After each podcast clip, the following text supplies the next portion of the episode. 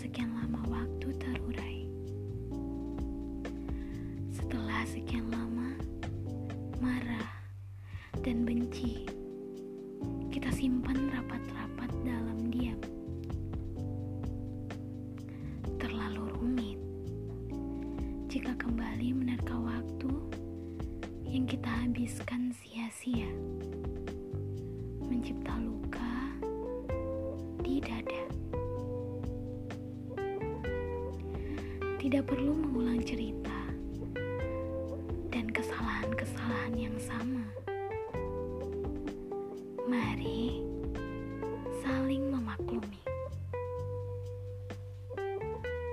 Kalau merelakan dan memaafkan adalah jalan terbaik setelah